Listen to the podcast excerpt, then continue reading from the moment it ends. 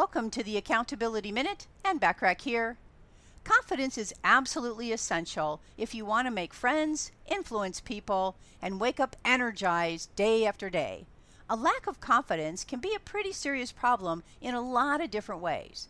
It can affect your goals, your daily work, how you interact with people, and how you perceive yourself.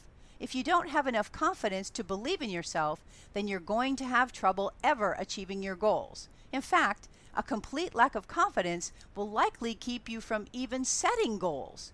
And you don't want this to happen, do you? Tune in tomorrow for more ideas to help you be even more confident. In the meantime, subscribe to my business success tips and resources blog by going to accountabilitycoach.com forward slash blog. I appreciate you listening.